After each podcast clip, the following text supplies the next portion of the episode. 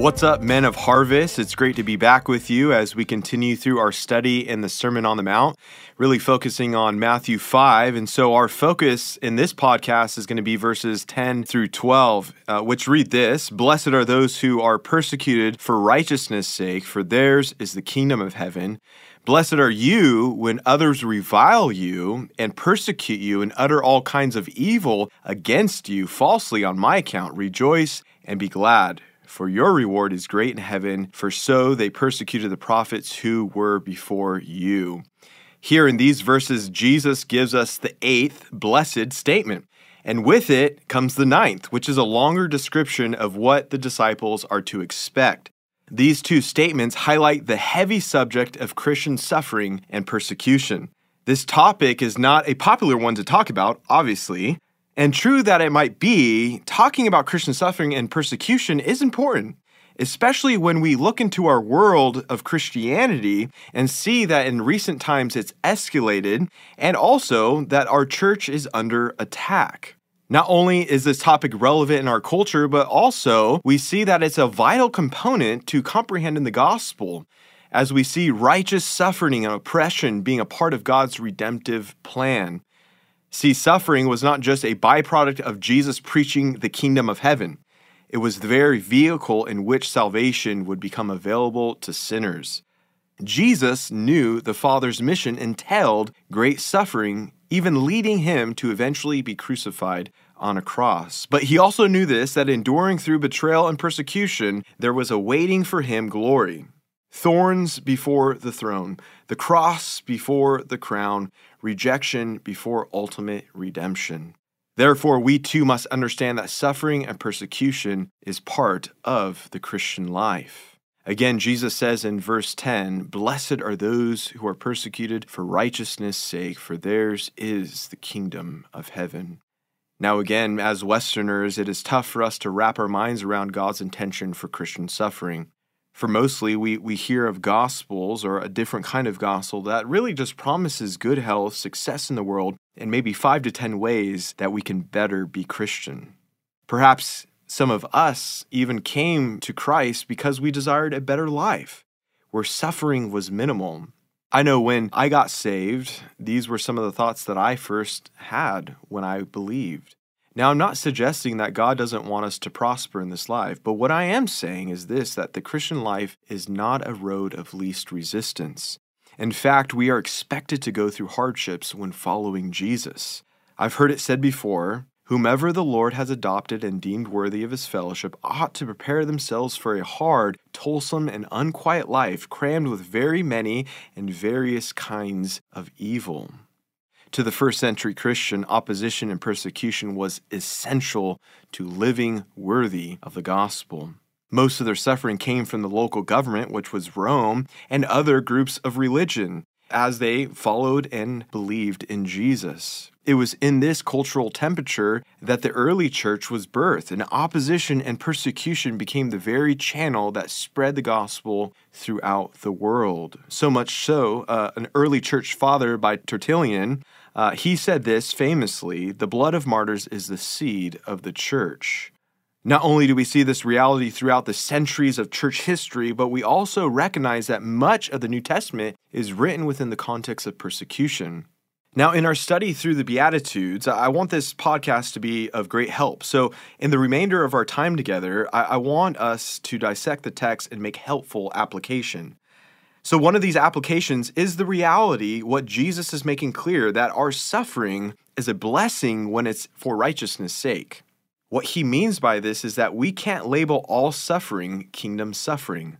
Many times people try to say they are being persecuted for Jesus, when in reality they are dealing with the consequences of their sin or just unwise choices. Case in point, some claim that they are being persecuted by their boss because all they want to do at work is evangelize their coworkers and take long breaks to pray in their car. Now, obviously, Christians should want to witness to their coworkers and see their jobs as a place of ministry. I'm not saying that's a bad thing. However, if they are lousy workers, never getting the job done, or over spiritualizing things, they, they can really not be facing opposition for their faith, but opposition for their bad choices. Because honestly, from a, an employer's standpoint, they're not being hard pressed because of their evangelism, but rather because of their failure to perform at work. And in doing so, what ends up happening is that they become bad witnesses of the gospel in their workplace. So instead, the Christian is to what? Work hard and be diligent as employees to ensure that what they are facing is not in a response of their own sin or bad conduct. One of the places that we hear this echoed in the New Testament is in 1 Peter chapter 2 in verse 20 and 21. The apostle writes this, "What credit is it if when you sin and are beaten for it, but if when you do and suffer for it you endure, this is a gracious thing in the sight of God." It is here, both in 1 Peter and in the Beatitudes, we learn something wonderful that when we suffer for good or righteousness' sake, there is a reward. In both passages, we see that there's a heavenly reward, one of grace and one of salvation. Now, what this does is that it gives hope to those who are facing great opposition by declaring there is an eternal reward. So, in some sense, you might never give a, a, promotion or a reward for doing right at your work, but Jesus says there is a reward to all who live kingdom minded. This mindset is indeed practicing the way of Jesus. Looking at verses 11 through 12, Jesus shifts his pronouncement of the kingdom to instructions for his disciples. He says, Blessed are you when others revile you and persecute you and utter all kinds of evils against you falsely on my account. Rejoice and be glad, for your reward is great in heaven, for so they persecuted the prophets who were before you. In these words, Jesus is preparing his disciples for what is coming, allowing them to remain hopeful and blessed, knowing that while these things may happen, theirs is the kingdom of God.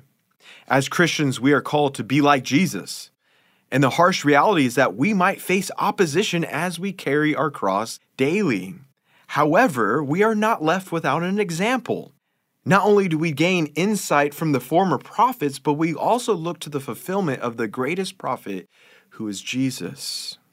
In 1 Peter 2:21, the scriptures say Jesus has left us an example so that we might follow in his footsteps. 1 Peter 2:23 says, when he was reviled, he did not revile in return. When he suffered, he did not threaten, but continued to entrust himself to him who judges justly.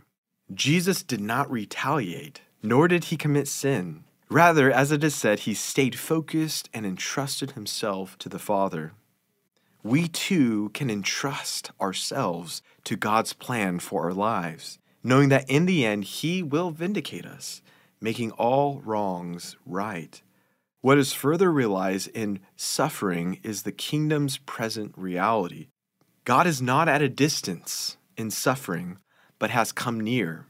Later in Peter's letter, in 1 Peter 4 13 through 19, the apostle writes this He says, Rejoice insofar as you share Christ's suffering, that you may also rejoice and be glad when his glory is revealed. If you are insulted for the name of Christ, you are blessed, because the Spirit of glory and of God rests upon you.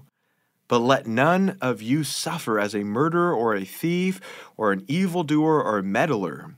Yet if anyone suffers as a Christian, let him not be ashamed, but let him glorify God in that name. Verse 19 Therefore, let those who suffer according to God's will entrust their souls to a faithful Creator while doing good. Here, Peter encourages God's beloved people to endure through suffering, knowing their faith will grow and God will receive glory for what they endure. For just as Christ's suffering revealed the glory of God, so the Christian suffering reveals the glory of Christ. We can rejoice. We can be glad knowing that He is being radiated through it all. In the book of Acts, it was not too long after the day of Pentecost that the early church began to face persecution by the Sanhedrin. In response to the persecution, the word of God tells us in Acts 5:41 that they rejoiced that they were counted worthy to suffer dishonor for the name.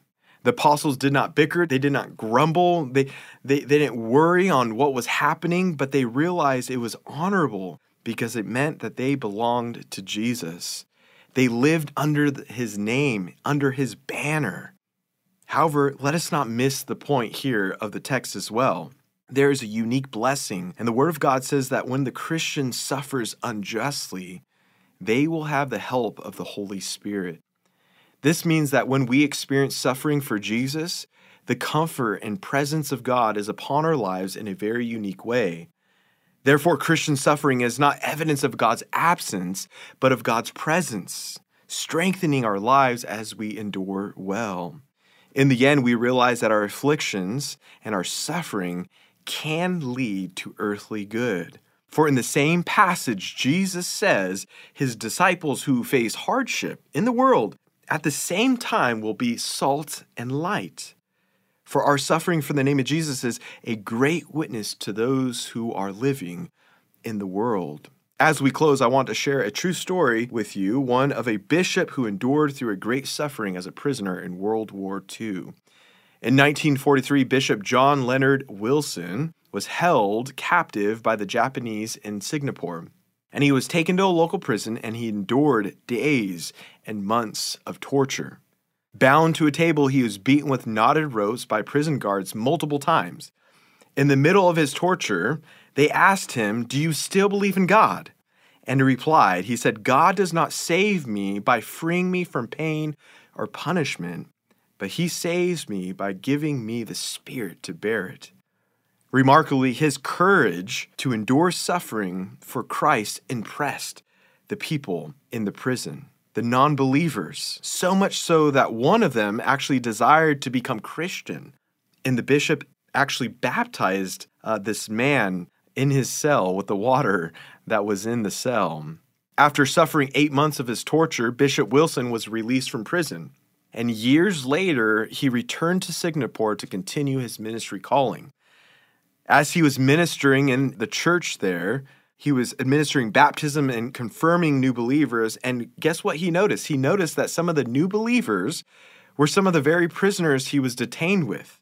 Not only that, but he also noticed that one of the new baptized was a military guard who had beaten and tortured him. This once torturer knelt before the bishop and received the laying of hands and his prayer. And after service, the bishop and the newly converted Christian walked together in the gardens nearby. And in their conversation, the newly converted believer said to the bishop, Every time I tortured you, you pray that I might be forgiven. At first, this made me angry, but then it made me curious, and eventually it brought me to Jesus. This story is a powerful reminder of what the kingdom of God is like. It is a call to love your enemies, it is a call to rejoice in persecution. It's a call to be salt and light to a world that desperately needs a Savior. So let us be kingdom minded disciples, counting the cost to know Christ and His suffering.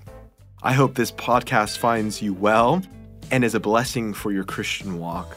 And until next time, may His grace strengthen you in each step, and may your life be for His glory.